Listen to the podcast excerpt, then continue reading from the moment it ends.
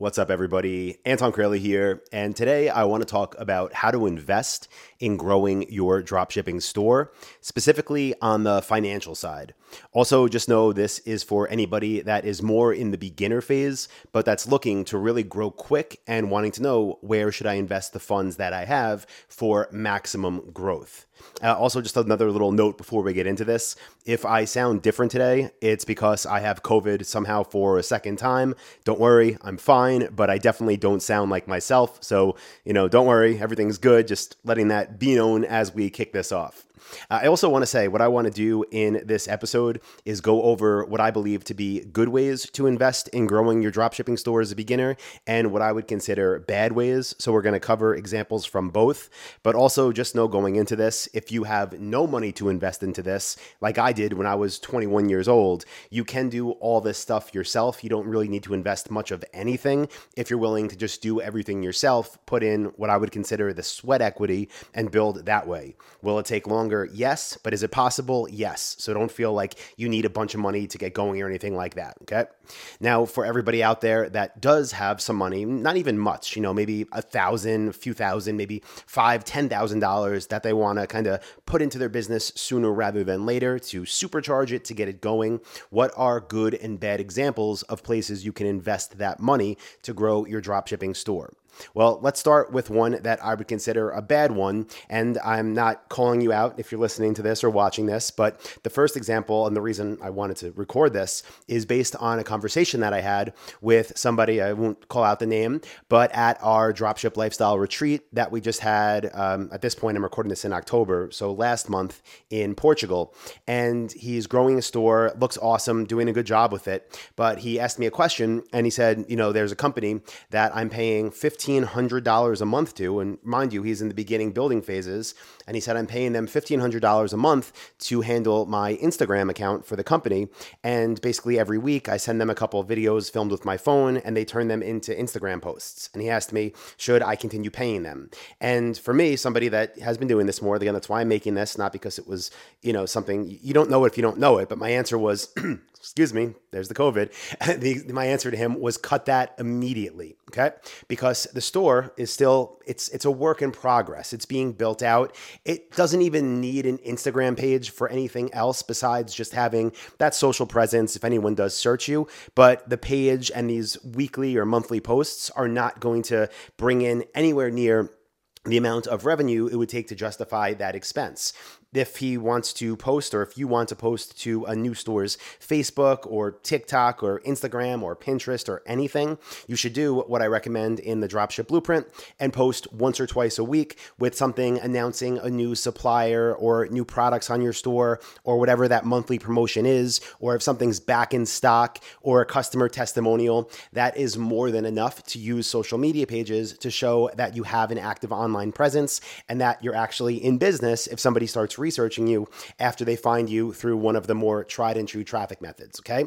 So that would be an example of a bad place to invest. Now, he had the money, he was fine spending it, but that's money that you should keep. And my philosophy on business really is everything should be started for the smallest amount possible, and any unnecessary expenses should ideally never be added, but if they're already there, should be cut sooner rather than later.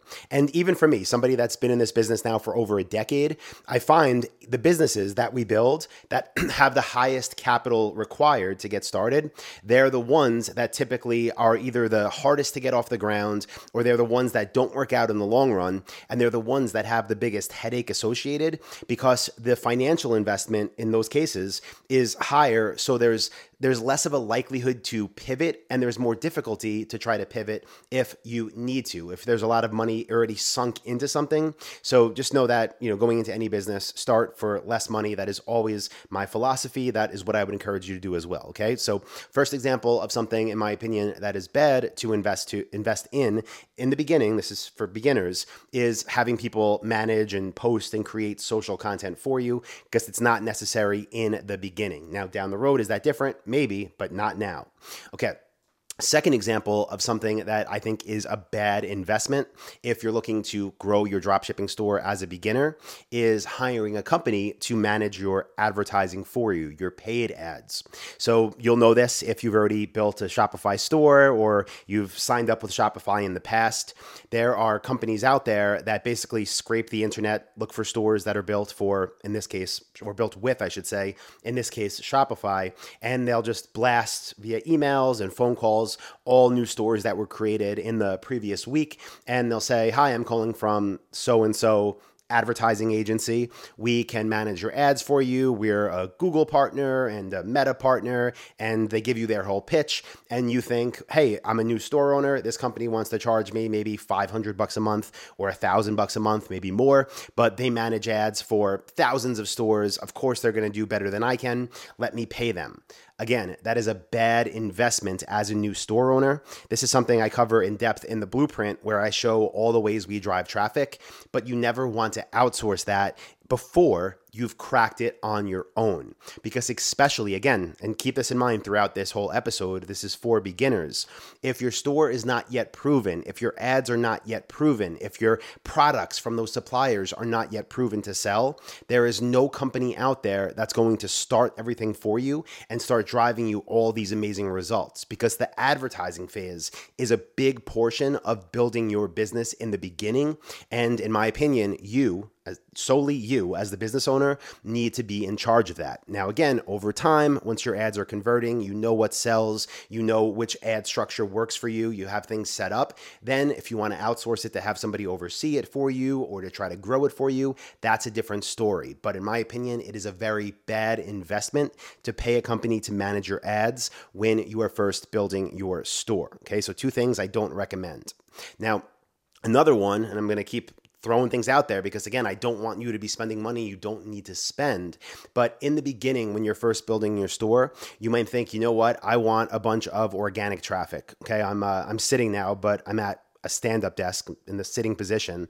But let's say you built a stand-up desk store and you thought, it would be so amazing if I could rank organically in the Google search results for the keyword stand-up desks. And let's just say, again, another company found you because you built a new Shopify store. A lot of companies market this way, by the way. And they say, hey, you know what? We are an S E O company and we see you built this new stand-up desk plus store dot com. We want to rank you for stand-up desks. You know, it's a very competitive keyword, so it's going to take us a year to get you there. But if you agree to this contract for the next twelve months at two thousand dollars a month, here's what we're going to do for you. And here's how much traffic you can expect over the next year, right? Things like that. I'll tell you, when I first got into e-commerce way back in the day, I signed up for things like that. I spent the money. Most of the time, I never got the results that were promised. The times that I did Did, I found out that the keywords I was ranking for, again, those big niche level keywords, didn't even result to sales because the people searching for them were at the research phase of the buyer's journey. They were nowhere near ready to buy. But as a beginner, even if you have some sales coming in and you have that money to spend, again, that can be really enticing. It could be something that you're like, you know what, that, that's worth it. It's an investment into my business. Um, again, don't do it. You know, there's things for S E O that you should focus on in the beginning, even when it comes to content, but that's when it comes to to ranking product pages, right? And collection pages and brand pages for the brands you sell for. They're much less competitive and the people searching for them have much higher buyer intent. So they're much more likely to purchase from you when they find your store, okay? So you, you can focus on S E O, but don't be paying companies tons of money to do it for you. You can do it yourself in the beginning. When your business is profitable enough to reinvest into these things, then you can do so. Okay, let's let's just keep going. Um, I, I have more bad. You know, I was gonna stop there, but I'll give you a few more, uh, at least a couple more.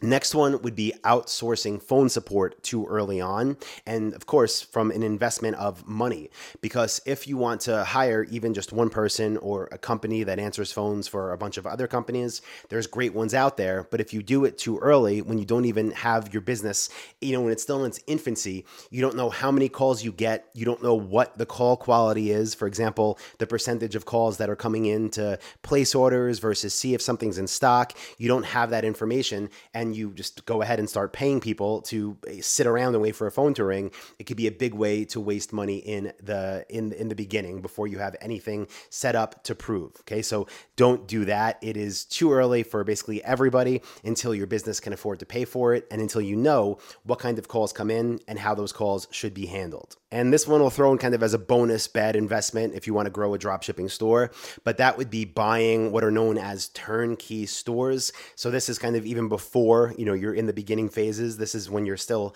thinking about getting into this. If you see anything marketed as, you know, this is a turnkey store, just buy it and it'll be fully operational. It's already loaded with suppliers and whatnot. I've done videos on that in the past. I'll link to one, but just run if you hear that, okay?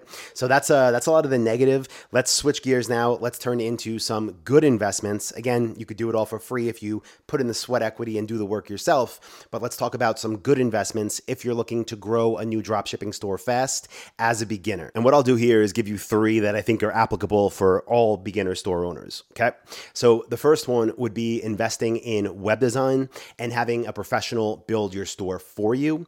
Again, this isn't a turnkey store. It's not something that someone promises you is going to, you know, transfer ownership and you start making all this money, but it's a way to have your ideas and your vision and your niche built into a gorgeous store that will be ready to convert. Have somebody set it up so it looks great on desktop, looks great on mobile, so it has the right apps installed, and so that it's built in a way to turn visitors into buyers. So that is something that I didn't outsource when I first started because I just didn't even know you could, or I didn't know it could be done at affordable prices.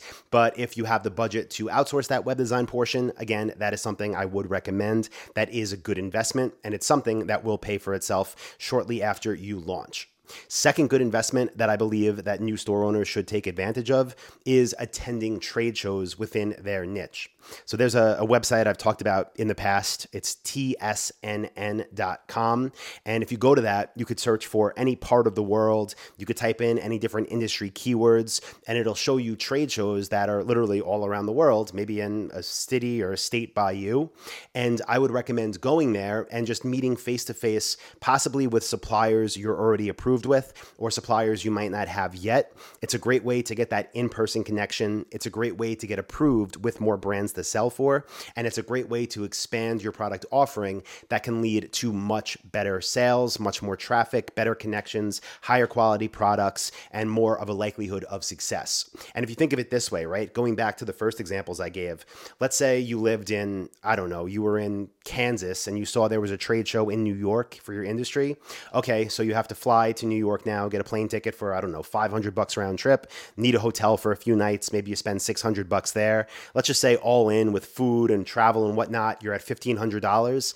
That fifteen hundred dollars investment in that one trip to an industry trade show is going to pay off thousands of times more than the example of hiring somebody to run your ads for a store that's in its infancy or to make social content for a store that's in an infancy. And again, it's a one-time payment. You just go there, you show up, have a plan of action, and that will pay off thousands of times higher than the examples from the bad category that we already went through. Okay, third investment that I believe has really high payoffs if you're looking to grow a new dropshipping store, and that I would very highly recommend, is having mentorship, right? Not people doing work for you, but getting the guidance from people that have been there, people that have done that. You know by now, if you've been watching my YouTube channel for the past, I don't even know, I think decade now, the YouTube channel's been around. Listen to my three hundred fifty episodes of the podcast, or of course, join my coaching program, the Dropship Blueprint. You know that I do believe in mentorship and learning from people that have been there and done that. It is another way to really shortcut your success. Just like going to a trade show can shortcut your path to having dozens or hundreds of suppliers on your store, learning from people that have been doing this for a decade can shortcut everything throughout the business to also help you get results faster. And for the reward you get versus the money invested, it is well worth it, as long as, of course, you're learning from the right people. Side note, I've done a previous episode about why you don't need another course. I'll link to that as well. Well, you could check it out if you're interested. And of course, if you're just getting started, you want to learn more, go to dropship webinar dot com. That's my site where I have a free training for you, plus a list of two hundred thirty-seven profitable product ideas. That'll be linked up in the description as well. So uh, with that being said, I'm going to go drink some more tea, let my uh, my voice rest after this. Hope as always, you got value. If you did, leave a like, leave a review over on Apple Podcasts, and I'll talk to you in the next one. See everybody.